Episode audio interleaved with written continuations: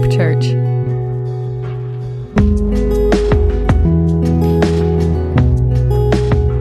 All right, good morning. Welcome. All right, I like that. Good morning. Morning. Welcome to uh, One Hope Church. I'm glad you're here to worship with, with us, especially if you're visiting uh, with us this morning. Uh, we're continuing our study through the book of Acts. We're in Acts chapter 17. Uh, this morning we get one of our favorite passages because um, it's about Paul um, sharing the good news of Jesus in the city of Athens. Now, that's not to be confused um, with the Athens city that we live in. This is Athens, Greece, but it is a city that our city is named after. Um, and there's you know some some reasons uh, I think why they they picked that name. And and one is that um, Athens was a, a place of, of, of learning, a place of philosophy, a place where people would talk about you know ideas. Um, and our city is is that way um, as we have um, the state's major university you know, here and um, many other places of learning um, as well. So we want to see in this Paul share uh, Jesus with very philosophically, you know, minded people, uh, people who are thinkers. And so uh, I think this is a helpful lesson for us this morning about how he went, you know, how he went about that. And there's some things that we can learn from that. You know, this this happened, you know, not 2,000, quite 2,000 years ago, but there are principles in how he shares that we can use you know today um, that are going to be just as effective as what he used then and so we'll look at that and um, talk about this some this morning so let's go to lord in prayer and then we'll be- begin in acts chapter 17 and verse 16 so heavenly father we thank you um, for the privilege to come here this morning to worship you in spirit and in truth we pray that your word would go forward um, in our hearts, that you would teach us from it, that you would help us um, as we seek to share your love and your gospel with others. And so, God, um, please change anything in us that needs to change and help us to be uh, people who share uh, your light in the world. We thank you uh, just so much that you gave Jesus for us because we certainly didn't deserve it. Uh, but that your love for us is so vast so powerful um, that Jesus would go to the cross on our behalf.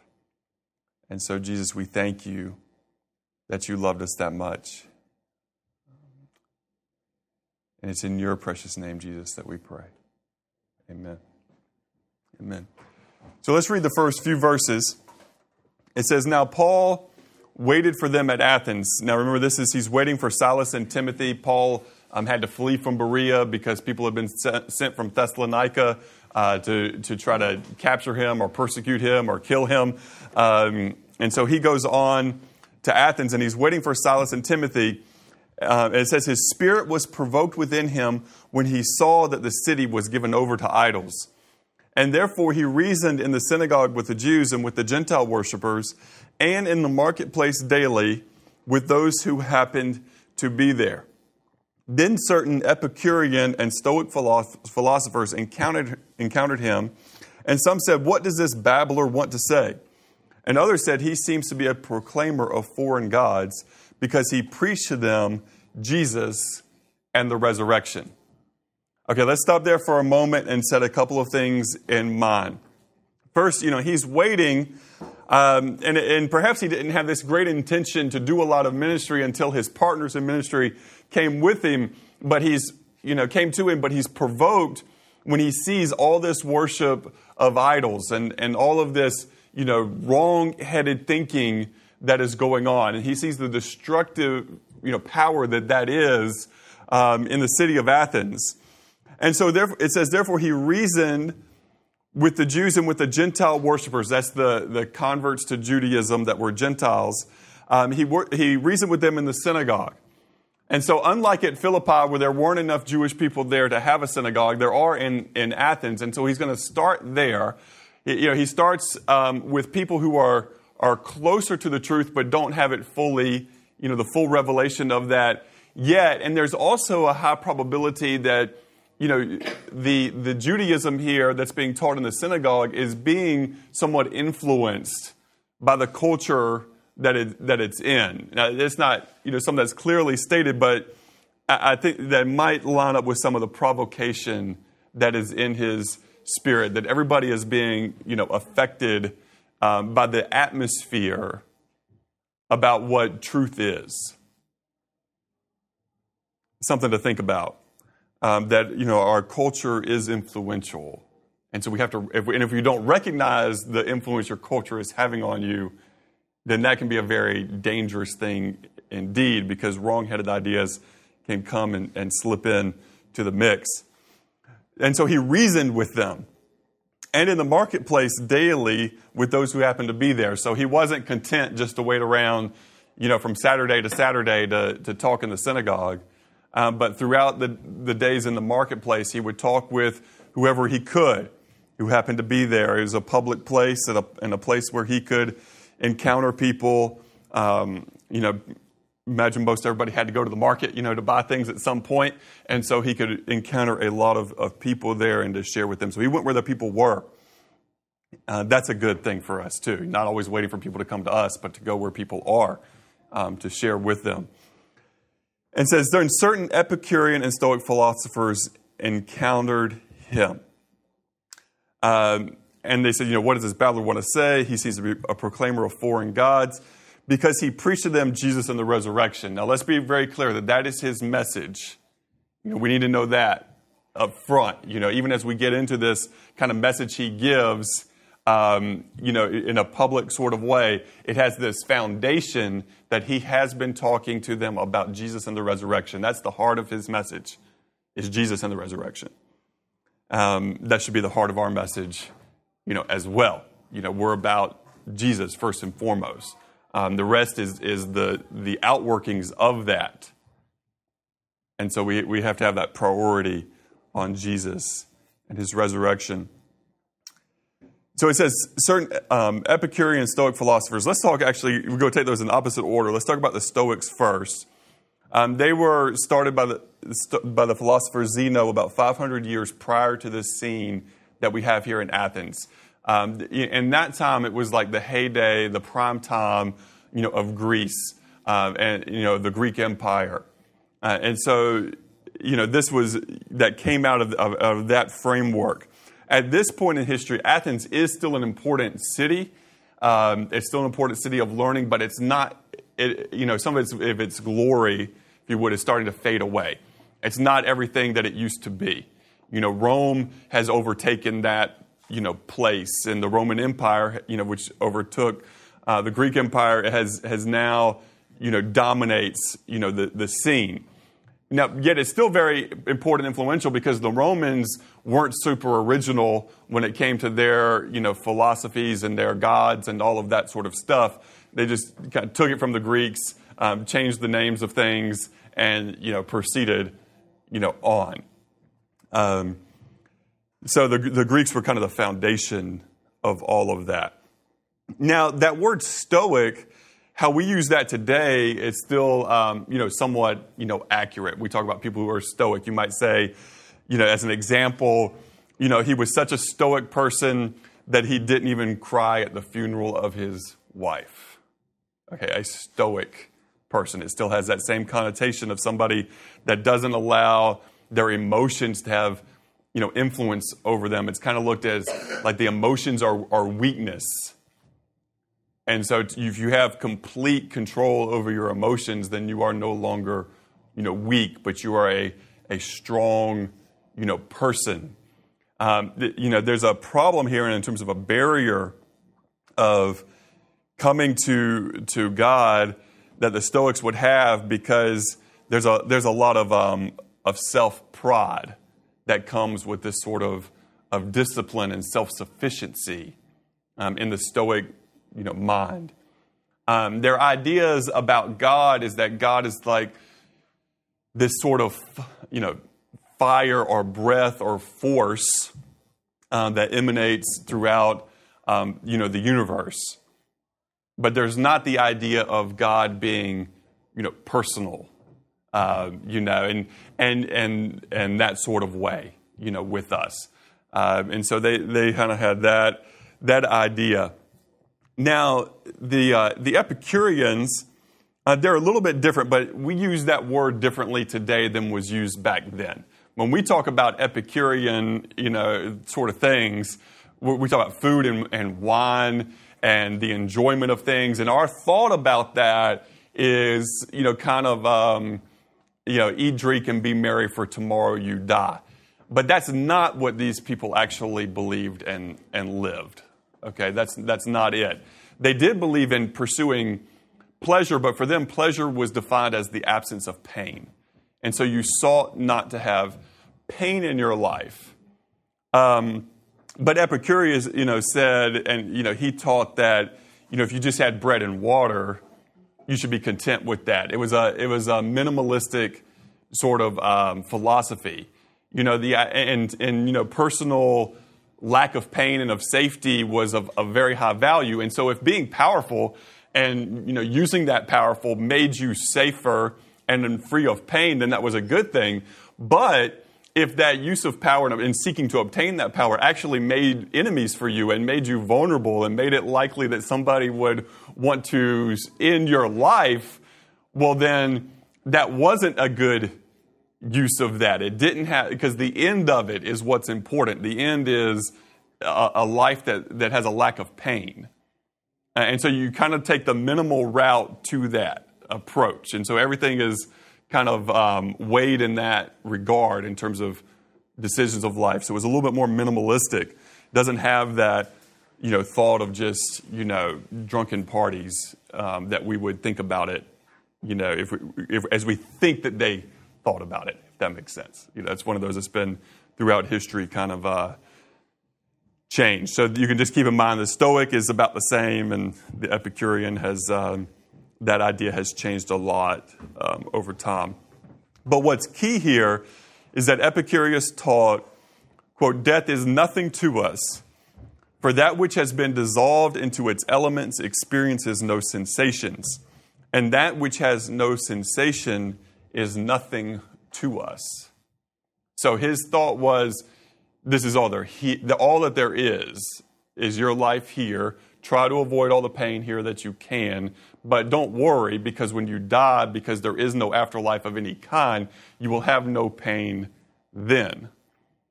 Okay? So but there's but you got to be clear here the Epicureans did not believe in any sort of, you know, next life now, the Stoics on that subject believe that, you know, yes, there could be a next life for those who had attained a certain status in terms of their own self power and, and that being displayed in that control you know over their em- emotions that they could have a power within themselves that could go on beyond them but it was a self-sufficient sort of thing that a person would you know, obtain over their, their lifetime through their own self will, um, is, is the idea with that. Uh, and so, you know, again, that pride, that pride that comes in there, that if you're a, if you're a sage, if you can make it to that point, you know, then yes, you could persist, you know, beyond your physical body's, you know, death. But everybody else in the world is a slave, you know, is a slave to their emotions and will kind of like the Epicureans thought, will cease to be altogether because they have not progressed far enough. They are not powerful enough on their own. You see, there's a lot of pride there, a whole lot of pride there uh, that could be an obstacle to coming to know the true and living God. And we know this because our scripture tells us, um, you know, that God um, resists the proud but gives grace to the humble. And so it's difficult uh, for those who are proudful to come to the Lord. Uh, but now, they want to know what, he, what he's teaching, what he's saying. Uh, so in verse 19, and it says, And they brought him to the Areopagus, saying, We know that this new doctrine is of which you speak, for you're bringing some strange things to our ears. May we know. But this new doctrine is what you speak, for you'll bring strange things to our ears. Therefore, we want to know what these things mean. For all the Athenians and the foreigners who were there spent their time in nothing else but either to tell or to hear some new thing. Um, now, this lets you know that they're doing okay economically because they have the time to sit around and to talk about all the new ideas. So those who live there and the people from that aren't uh, from Greece who are coming there have the means and the resources uh, from which did they have some some some time on their hands, you know, to to kind of hear any new thing that comes into town. So they take him to this um, this hill outside of the city where their you know kind of like their supreme court um, would hold important cases for trials, particularly having to do if there was you know a homicide um, is, is where that would take place. But here we're going to have you know, Paul, in a certain sense, being on trial, not in a judicial way that he can, you know, he's going to get in trouble, but in a, a trial of, of, you know, saying what this teaching is, that they're then going to judge as they hear it, whether they view, view it as worthy of accepting or whether they're going to reject it. Okay, so he is somewhat on trial here. Um, you know, his ideas are on trial, at least. And so in verse 22, it says, Then Paul stood in the midst of the Areopagus and said, Men of Athens, I perceive that in all things you are very religious. For I was passing through and considering the objects of your worship. I even found an altar with this inscription to the unknown God.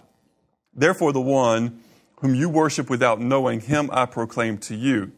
God, who made the world and everything in it, since he is Lord of heaven and earth, does not dwell in temples made with hands nor is he worshiped with men's hands as though he needed anything, since he gives to all life, breath, and all things.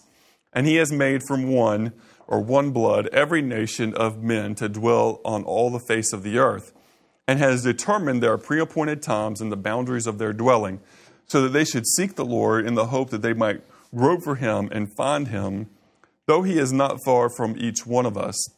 For in him we live and move and have our being. As also some of your own poets have said, for we are also his offspring.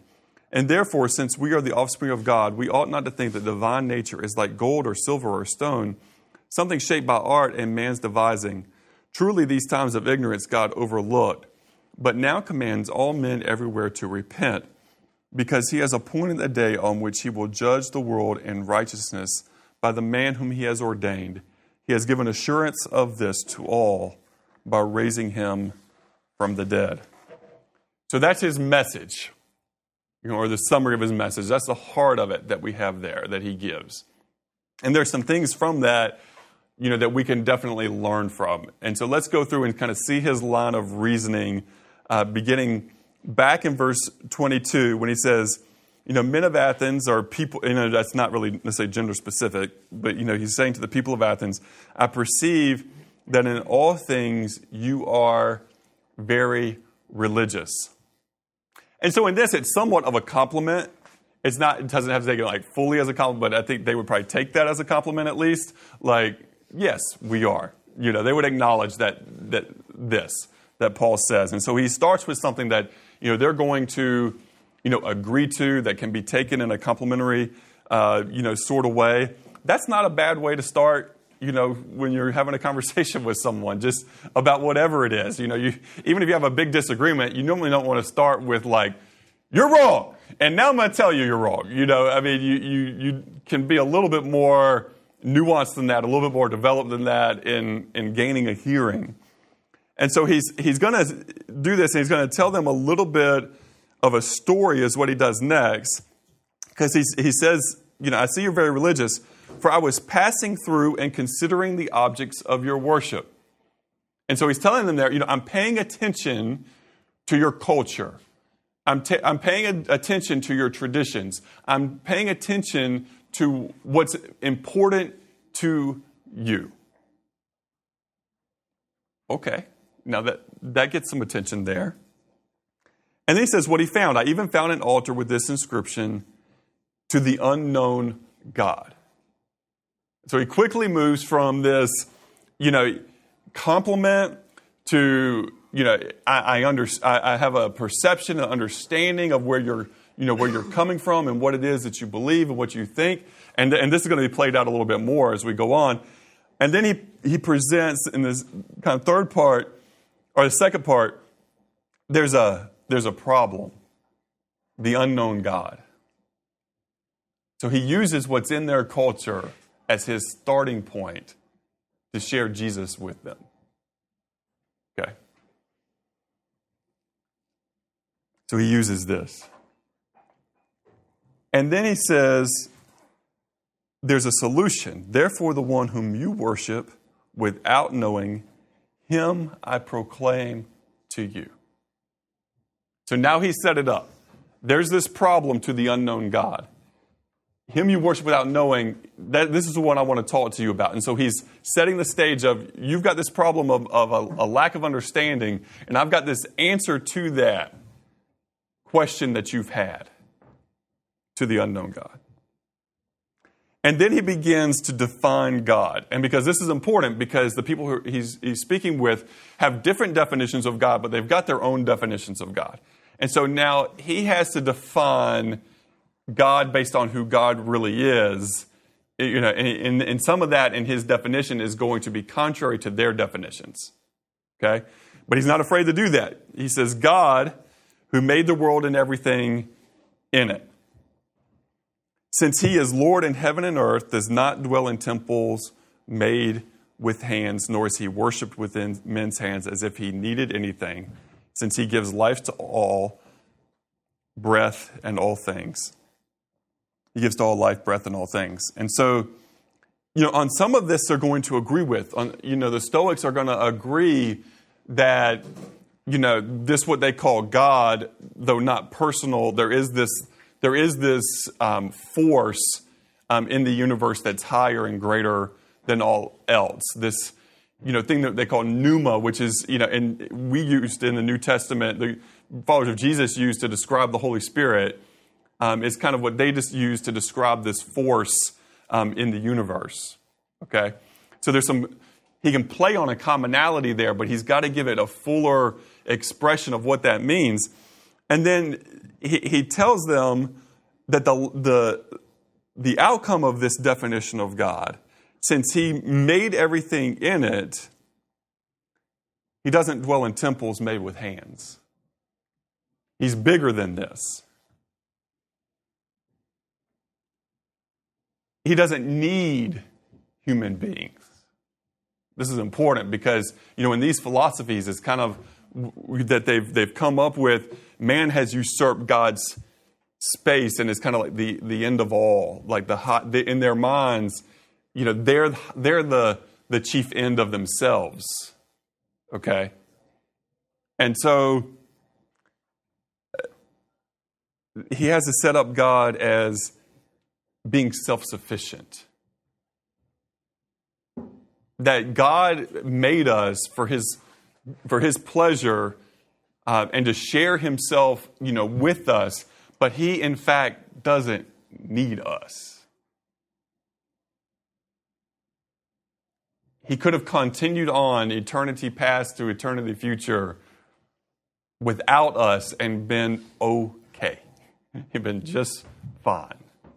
Now that would be a little bit of an affront to us because you know we like to think, you know, we're we're some kind of awesome, but God, in fact, does not need me in order for him to be God and for him to be okay with who he is. But he does, out of his love, he did want to share himself, you know, with us. But we do have to understand, you know, who God is and who we are, and there is an order to that. You know, and, we want to kind of you know, and, and we can be tempted toward these philosophies where we move up next to God or even above God in the practical things of life. You know, and philosophically, we may have the right ideas. Philosophically, theologically, you know, taking a test and putting it down on paper, yes, God is self sufficient. Yes, God is higher than I am. But in daily life and practice, we often live like we are equal to or above God. That God exists to grant us our desires and wishes. You see how backwards that is? Where we think God exists to make us happy. That's not it. That's not the message of the scriptures. But we do have a God that loves us. We do have a God that made us in his image. We do have a God that's valued us. And we'll get into that. But he has to set God up as separate than his creation. That's really, really important in all of this. As he talks to these you know, Greeks who are Stoics and Epicureans, he has to set up God as separate from his creation and self sufficient. Now, here's what he's done in terms of humanity He has made from one blood every nation of men to dwell on the face of the earth. So let's just go from where we've got now. So he start, first, he started with a compliment. Second, he acknowledges there's a problem. Third, he says there's a solution. Fourth, he defines God. And fifth, he starts to talk about humanity and where humans come into this picture. And in this, he makes this great claim that out of one blood, every nation of men to dwell on the, on the face of the earth has been made. Now, this is really important because, you know, everybody, you know, wanted to think that their, you know, kind of ethnicity was was higher than, you know, the Greeks wanted to look and say, well, we've got we're superior and we've got the superior culture. And yes the romans are kind of do- romans are dominating the scene right now. But where did they get all that from? They got it from us our higher culture that is better than we are better than we are higher than these others. And so paul goes ahead and starts to knock that chip away at that too. And and really what is being taught here is that there's one human race Yes, there are many different nations. Yes, there are many different ethnicities. Yes, there are very many different people groups in our world, but there is how many races? One human race. And that's very important for our day and time. For our day and time, because we need to understand on that subject that the Bible does not talk about race the way we talk about it today. It talks about, you know, it talks about what it says here from one blood these common, you know, parents that we all share, that every human on the earth shares of Adam and Eve, are common first parents, is the biblical deal. And then it fully explains, you know, at the Tower of Babel how we got all the different languages that we have today, you know, how people are, were scattered because they didn't fulfill that even command to, you know, go out, um, you know, into the earth. And they were, you know, having their own pride and building up themselves to be like God. I mean, that's been the problem all along. You know, it's been the problem all along is that people have wanted to take God's place, but only He can rightly have that place.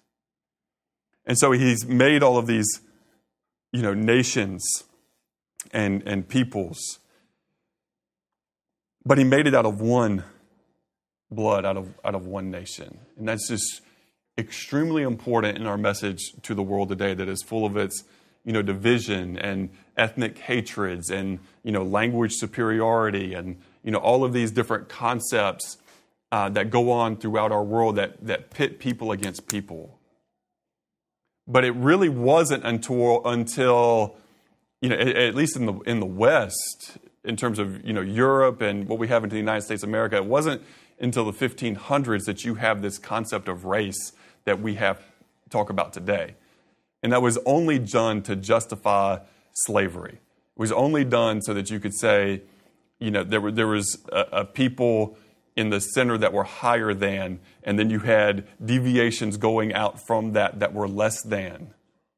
And that the less than could even become less than human, and then therefore could be subjected to all sorts of awful, wicked, you know, horrors, and it was okay. It was used to placate, you know, the, the conscience of man who knew what he was doing was entirely and wholly evil, but yet it was extremely profitable, so he wanted to continue to do it. And so he had to have a philosophy. He had to have a, a way of thinking that would justify himself. And so he created this concept of race.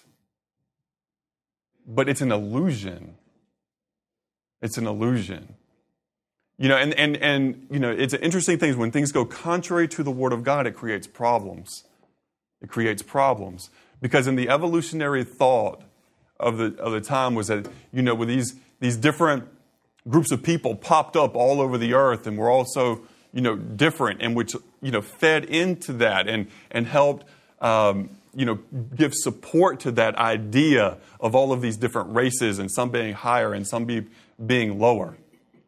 Well, you know, and then as DNA testing came about and as that, you know, started to show, oh, wait, that's not exactly, you know, this spontaneous generation isn't exactly what we see here when we look at the DNA.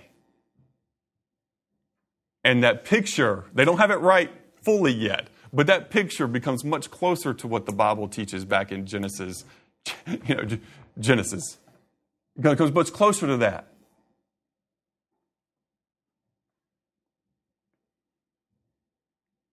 And so there's a, there's a, there are problems that happen when people go against what the Word of God says about human beings being created in His image, about there being one human race. You know, if, if you're going to take anything that the Bible says on that, you'd have to come, that's the conclusion of the matter on it. And yet, you know, there are, there are repercussions that devastate millions of lives when the truth of God is not followed.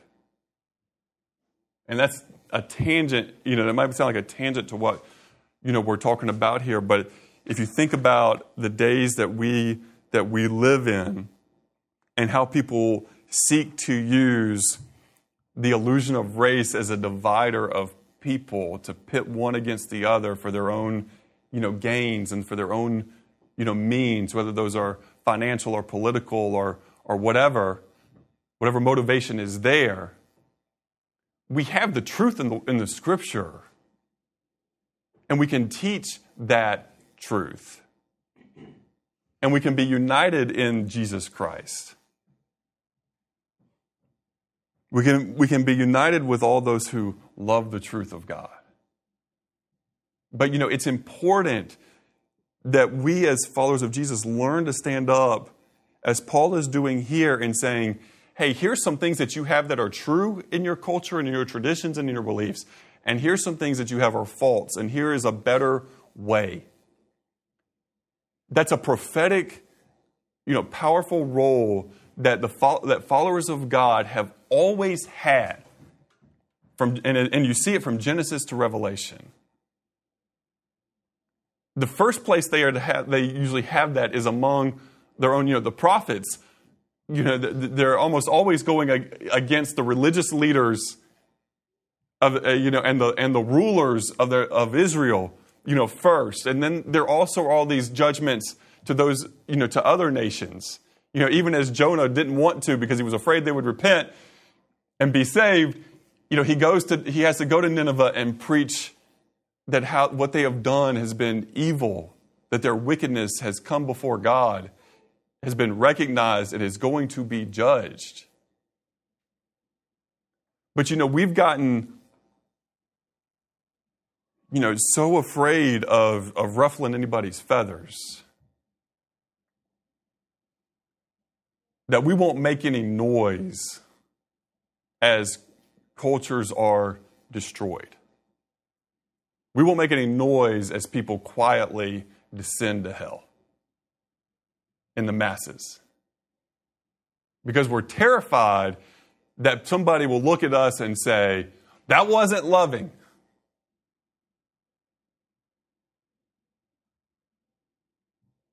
That's what we're most afraid of.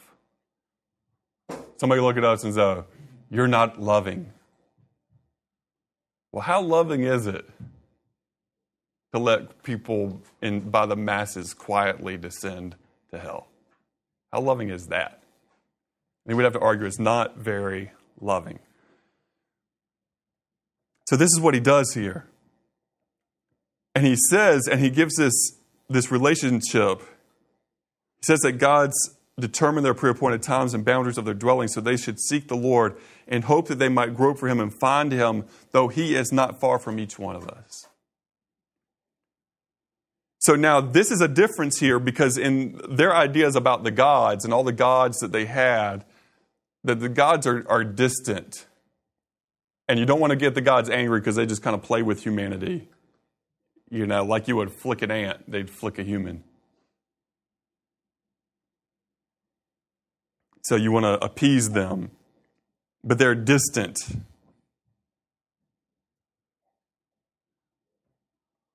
And so he says, though God is not distant, he is not far from each one of us, for in him we live and move and have our being. As some of your own poets have said, for we are also his offspring. And so here he does something that's kind of cool because he knows that, you know, knowledge is power and he, he knows, he, he's obviously read some of their, some of their poets and, and what they've said. And he sees, you know, it's not just one poet. As some of your poets have said, it's a, he says, you know, he's got this theme that he has found in their literature. And he can use that, for we are also his offspring. And therefore, since we are the offspring of God, we ought not to think that the divine nature is like gold or silver or stone, something shaped by art and man's devising. Now, again, you have to put yourself in the minds of the Epicureans and the Stoics, of the Greeks, just in general, and put yourself in the city of Athens where there are idols everywhere, where there are temples to all of these, you know, different gods that all these people are following. And Paul says here, we should not think that the divine nature is like gold or silver or stone, something shaped by art and man's devising. Truly, these times of ignorance God overlooked, but now commands all men everywhere to repent. Wow. He's saying, all that you've done here, all the, you know, the majority of your art and your craftsmen and what they've built, it's, it's worthless. It's accomplished nothing. Because the true God isn't like that. True God isn't like that. And then he gives them a call to action. He talks about the mercy of God. These times of ignorance, God overlooked, and there can be some debate about what is you know, meant by that, and are people, were people accountable, and this and that. We know God is, is, is just. We know He's merciful. We know He's fair. Not based on how we define that, but on how He defines that. But now commands all men everywhere to repent. And so He gives this call to action. Like God is near to you. He's not how you thought He was, but you can turn from. That's really what repent means. He's you know, he's not, he is giving a very powerful message. I mean, it's not like a shouting, I don't think he's like shouting hellfire and brimstone by any means, but he's giving them this message in a progression of, of logic. And, and, and the logical thing to do if you've been taking God as something other than he truly is, is to throw that off, to turn from that, and to take him as he truly is. So he calls them to, to turn from that. And there's a reason. And this is a warning because he has appointed a day on which he will judge the world in righteousness by the man whom he has ordained. Now remember, we've already got the foundation that he's been preaching to them Jesus and the resurrection. And so he's saying to them that Jesus Christ is going, there's going to come a day where Jesus Christ is going to judge the world. And he's going to do so in righteousness you need to be ready. And then here's a, the final proof that you need. He has given assurance of this to all by raising him from the dead. The proof is in the resurrection of Jesus. That's his final, you know, deal. So that message that he's been preaching about Jesus and the resurrection in the synagogue and in the marketplace and that he gives here, you know, he doesn't move from that central theme about Jesus and the resurrection. I mean, if he's talking about resurrection, obviously he's also telling them about the crucifixion, right? Where Jesus paid for our sins. But it's about this issue of resurrection because now he's calling into question all of their thoughts and ideas about the afterlife. what happens to a person when they die. And while philosophically, the Stoics and Epicureans, you know, could have their, you know, somewhat, the Epicureans say there's no afterlife. The Stoics say just for a few, you know, just for some people. But you know that in the human, there has to be a, that, that can't be just accepted without question. You know that in the human mind and in the human heart, there has to be those moments of quiet where it's like, and certainly there has to be more than just this, than just these few years here on this earth. There has to be something more. There has to be a, a, a different, a, perp, a, bigger purpose. The, those questions have to linger in the heart. So verse, verse 32 gives us the results. And when they heard of the resurrection of the dead, some mocked, while others said, We will hear you again on this matter. So Paul departed from among them. However, some men joined in him and believed. Among them, Dionysius, the Areopagite, a woman named Damaris, and others with them. So there's some mixed results here. Some just mock and say, you know, this is crazy talk. Paul, what has happened to you? We don't know, but this is crazy talk. That's, that's first. The second is, we, others say, you know, we'll hear you again on this. We want, we want to hear more. They're not ready to believe and to accept it fully, but they are, their curiosity is piqued. They want to dig in a little bit more and, and hear more of what is said about this. And then others, in the third category, they join and believe and become followers of Jesus Christ. And that's a beautiful, beautiful thing. So those are the, you know, what we call them mixed results. You know, the first result makes us sad. The people who mock. Now, maybe some of those won't always mock, but probably some of them will. That makes us sad. Rightfully so. Shouldn't make us angry, but it should make us sad.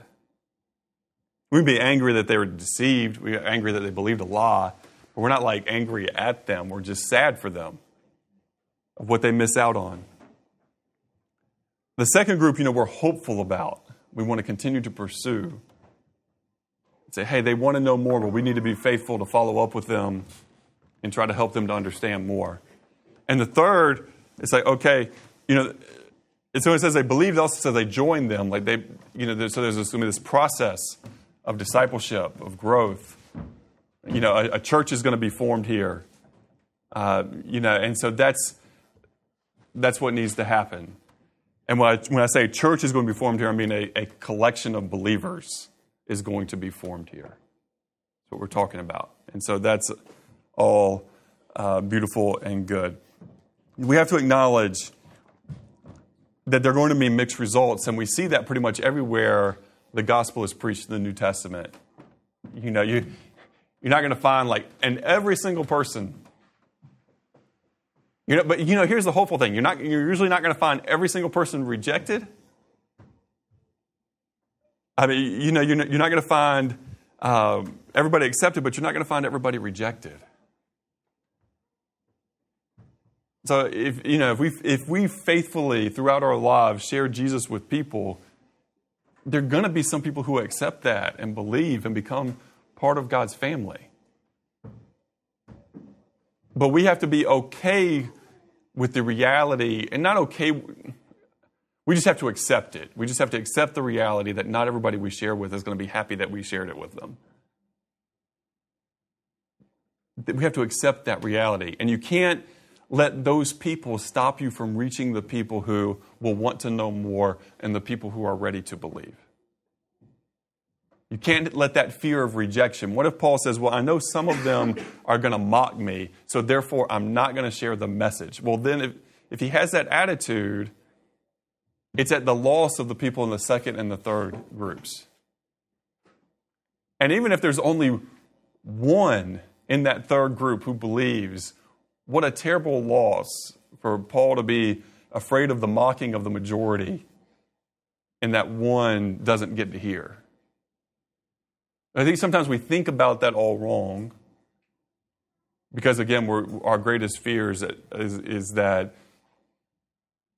people are going to you know, reject and mock and call us names or whatever. Or that we won't have an answer to a question and we may appear foolish. You know, we have those fears as well. But we see in here, you know, Paul has taken the time to think about the city that he's in and to think about the people that are there and think about how he can communicate the good news of Jesus to them in a way that is going to cause them to think about their presuppositions, their assumptions, their, their ideas. And he does so in a skillful way. Uh, and, and we can learn from that, and I hope we do learn from that. You know, and we also have to acknowledge that, you know, in this in this city that we live in, we have a lot of different little subsets of people, and you know, there's different assumptions in that in those subsets. You know, in, in one subset, people may largely believe that there is a God. In another subset, you may have a group of people who are kind of ambivalent about that, or another little group where they don't think that there is. Um, and, and, you may have one group that thinks God is a certain way and interacts with us in a certain way, and another group that you know think that He interacts with us in a completely different way than that. Well, you know, we need to we need to know uh, and have some ideas about how those different groups of people, you know, think so that we can be effective in answering you know them where they are. You know paul knows that. At the same time we'll say paul also knows what he has to know.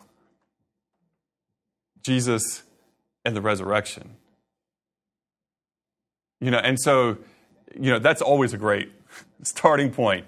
Um, i mean the more you know the, the, the better more effective you can be and the more helpful you can be but if you just know that Jesus died on the cross for your sins and, and rose from the dead, and you know He's changed your life, you can at least share your testimony, you can share your story. And then maybe there's questions that come up through that that you don't fully know the answer to. You don't fully know how to answer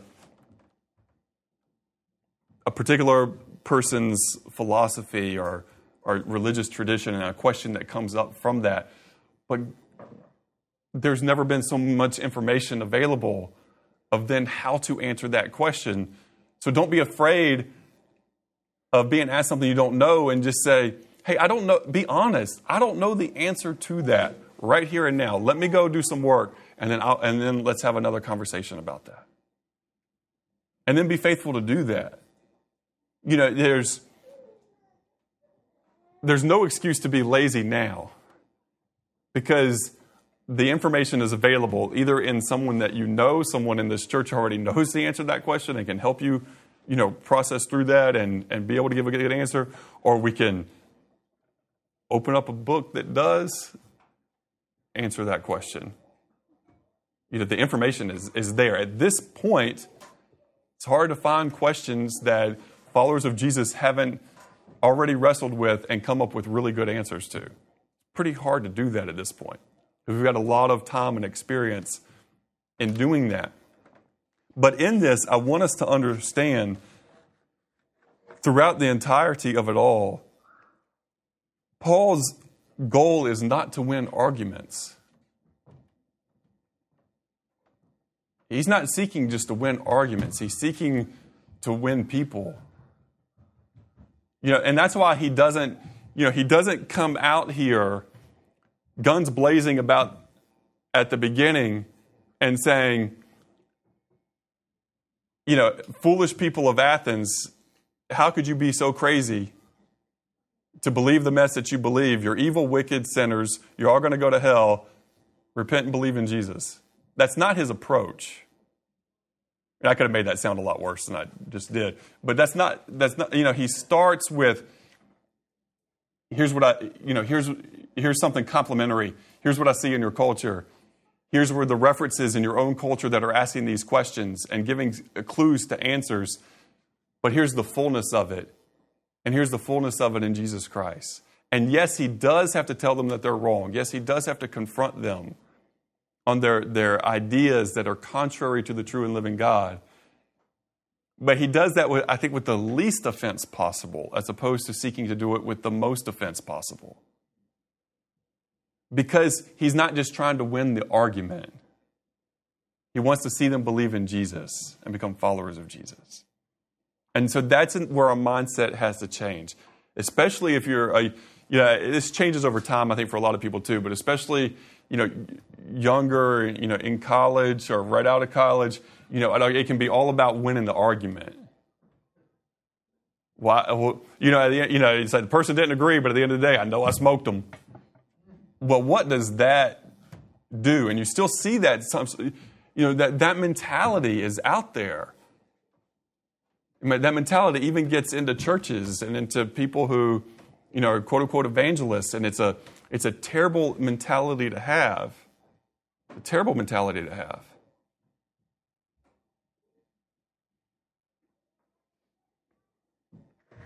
We want to see people follow the Lord.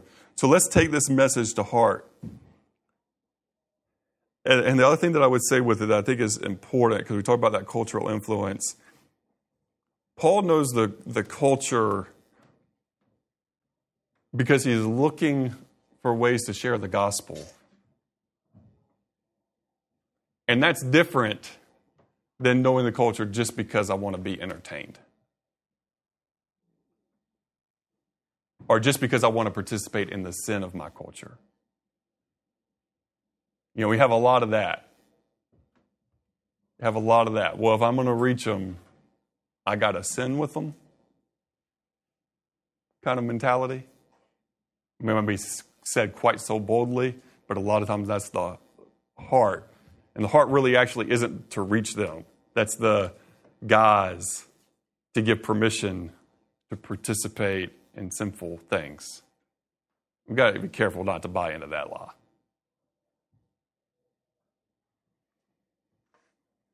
There has to be a, a, a different approach as we approach culture.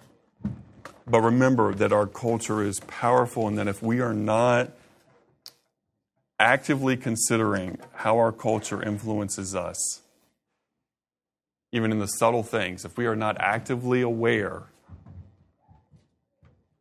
we end up living lives that um, kind of miss out on the purpose that God has given for us.